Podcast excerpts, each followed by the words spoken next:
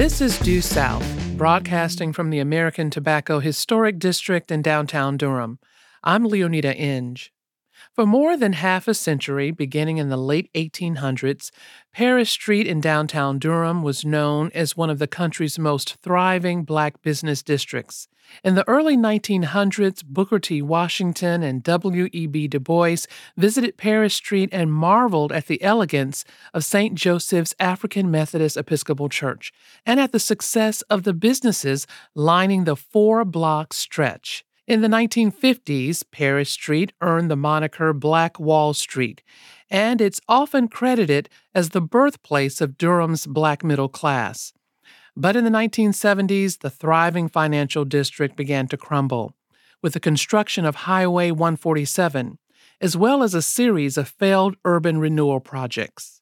For more than 50 years since, black business owners have been working toward revitalization Today, I'm joined by one of those business owners, Linda Shropshire. Linda is the founder of Ella West Gallery, an art and community space at 104 West Parrish Street. Linda, welcome to Due South. Thank you so much, Leoneda. I'm so grateful to be here. Oh, glad to have you here. And you know, you made the choice to center Parrish Street's, you know, rich history during your early months and opening of um, of West Gallery. Your inaugural exhibition was actually titled "Return to Parrish Street: A Dream Realized." So tell me more about that dream. Oh, absolutely. So you know, Leoneda, when I started thinking about how to um, really start this gallery, I knew that I needed to center it in the history, that it would be an important thing to disclose that uh, 100 years ago today, this exact same building where my gallery sits used to be the home of the Durham Reformer, the black newspaper. And so 100 years later, we are doing almost the same thing with a different um, mode. We are uplifting marginalized voices and through art as opposed to uh, newspaper. Um, it was important for me to center it and to to give our community something to be excited for. And so we started out with this exhibition, Return to Parrish Street. Um, we talked a little bit about what it meant to be on Black Wall Street during the heyday and how we want to return that same feeling. And so far, so good. It's been an amazing journey. And the timing is quite perfect because there's a lot of revitalization going on in downtown Durham. And, you know, when I moved to Durham, say a little over 20 years ago, it was kind of quiet.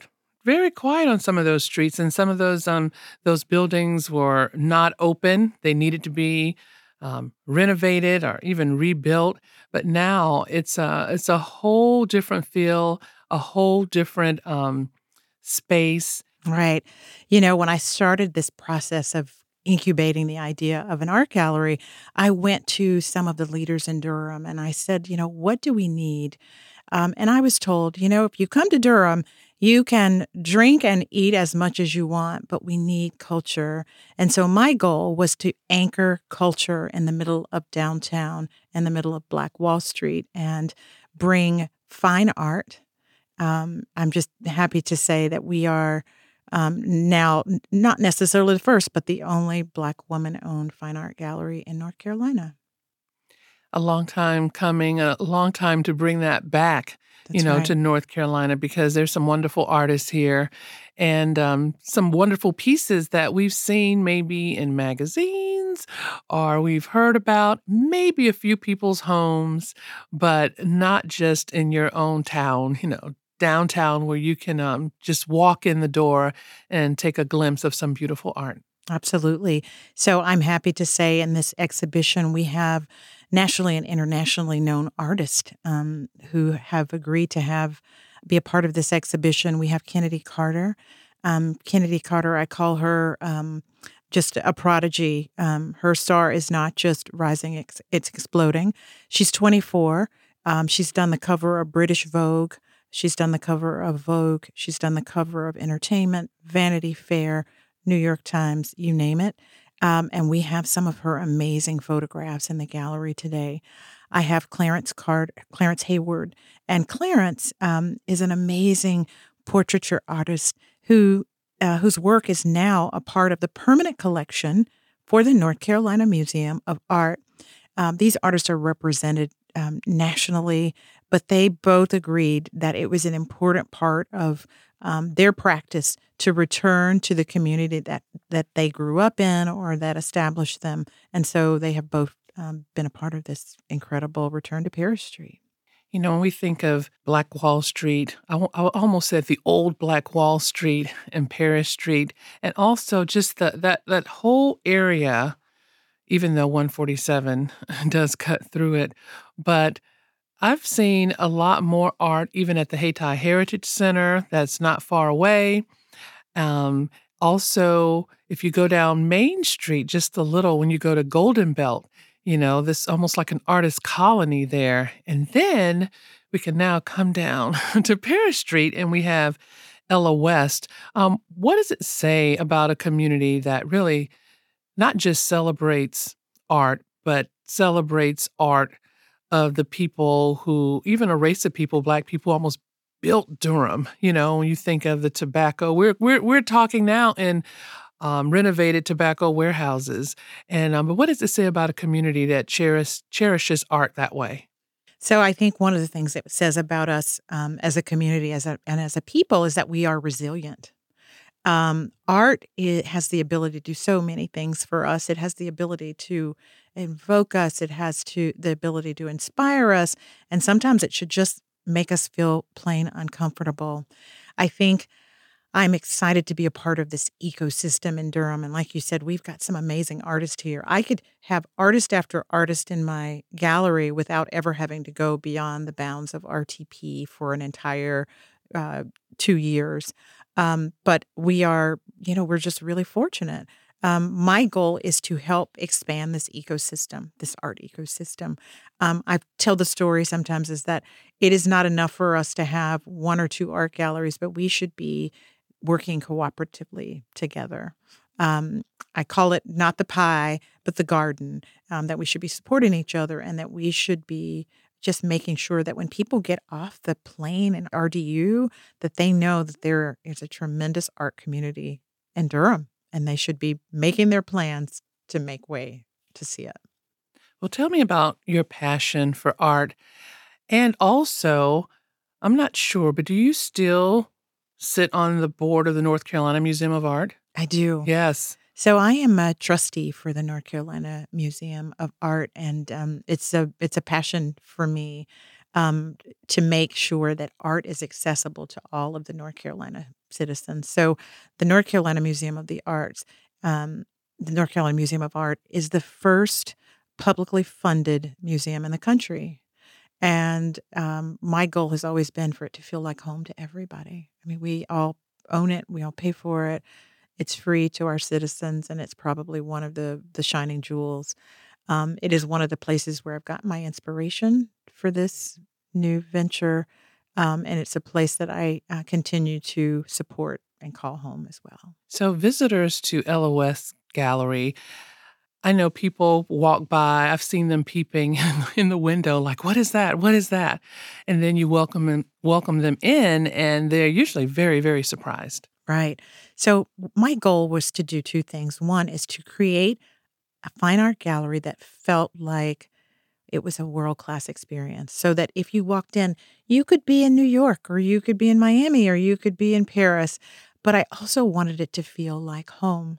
And so I think we've done a really good job of that. We've had so many people to walk in. There have been people who've walked in and, and been in tears um, because it feels so good to see the return of Parrish Street, to see the return of excellence, um, education.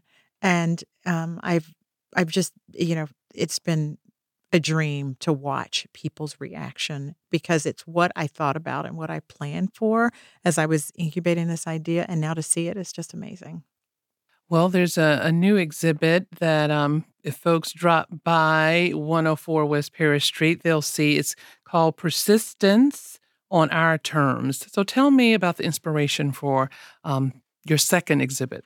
We were inspired, our curatorial direction was inspired by Pauli Murray. Um, and we're just, you know, we're excited to be able because she's our own. Um, they um, we're a trailblazer in North Carolina.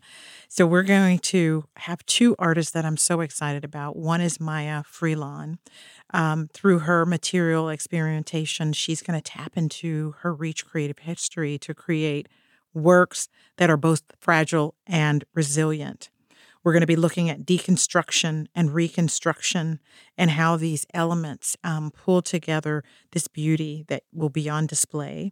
I have another artist who's going to be coming to join us from Atlanta, Georgia. Her name is Sachi Rome, and she's a painter and muralist. And she dives into history and memory and present day manifestation of past lives. And she does work that she describes as safe places. So I'm just really excited to be able to share these two uh, people with uh, the world.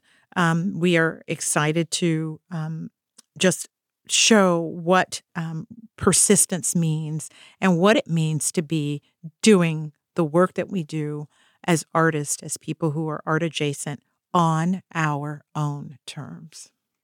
Well, when you think of the visitors who come through your doors, you know, how would you like your gallery to function? I mean, not maybe just as a gallery, almost like a classroom in many ways. Right. So, one of the things that we're proud to do is um, sort of educational seminars or educational. We're, we're, doing artist talks. We've had artists to come in. We do slow tours, which is when we just focus on one piece of art and in our last one, we had about 40 people in the room. And we just, you know, we talked and people were able to engage with that art. Um, we're going to be talking about collecting, the importance of collecting. One of the things I've been really excited about, Leoneda, is that there are so many young people who are making the decision to say, I want to start collecting art. Well, I know there's a there's a little fine line between a museum and a gallery. And mainly because in a gallery, it's a business and you're selling this artwork.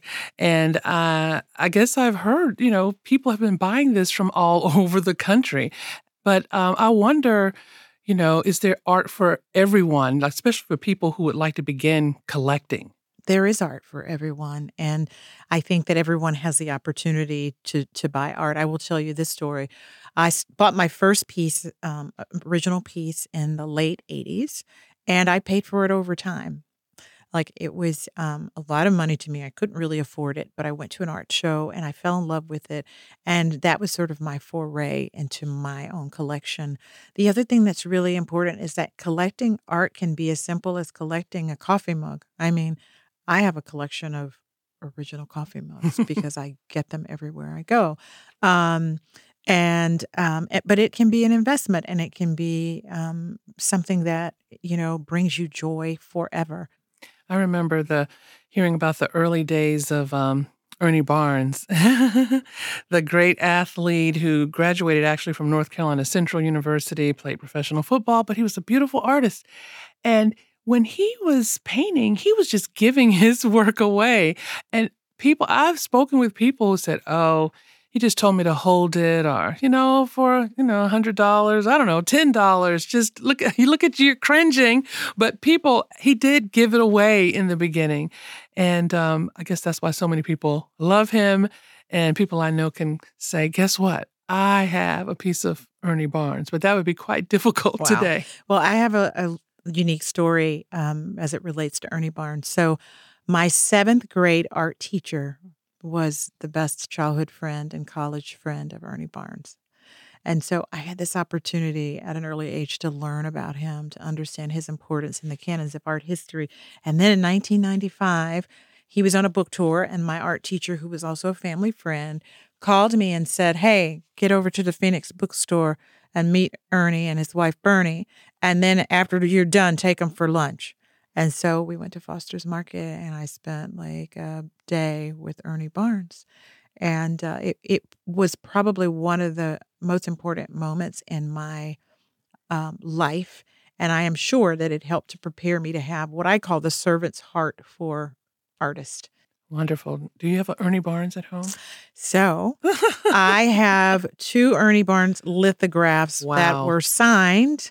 So as far as I'm concerned, they're pretty uh, special to me because his signature. They're actually up in the gallery right now. The comedian and uh, Head Over Heels, which was um, the album cover for the Crusaders.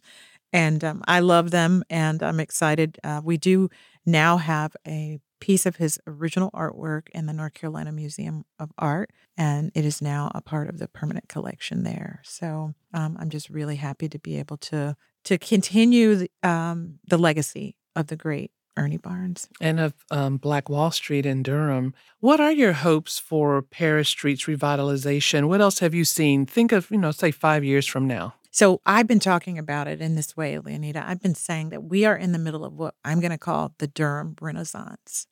Um, there are just on my street alone, there's a vintage store across the street that's owned by three women. Uh, down the street, there's a, a, dance studio that's owned by a black woman, Empowered Dance. Um, soon to be opening uh, on Main Street is what's called Missy Lane's, which is going to be probably one of the premier jazz spots in this region. Um, we've got you know bakeries we've got high rise um, apartment at one city center we've got bridal shops we've just you know beautiful restaurants. Um, i'm thrilled every time i walk in and out of the gallery. But the most important thing i would say is that it still feels like community. It still feels like home. Well you know the old black wall street when i think about it was primarily a, financial district, you know, a bank, an insurance company. But now, today, maybe it needs that balance. Mechanics and Farmers Bank is still there. Still there. Yes, still there. I have but, an account there. But now there's just so much um, culture and artistry that's added to that part of downtown that hopefully it'll be there for a very long time. And you add a lot to that. So thank you very much. Thank you so much. Linda Shropshire is the founder of Ella West Gallery, an art and community space at 104 West Parrish Street in downtown Durham. Due South is a production of WUNC and a broadcast service of the University of North Carolina at Chapel Hill. Our producers are Stacia Brown, Cole Del Charco, and Rachel McCarthy. Denarius Thomas is our technical director. Our executive producer is Aaron Keever. I'm Leoneda Inge.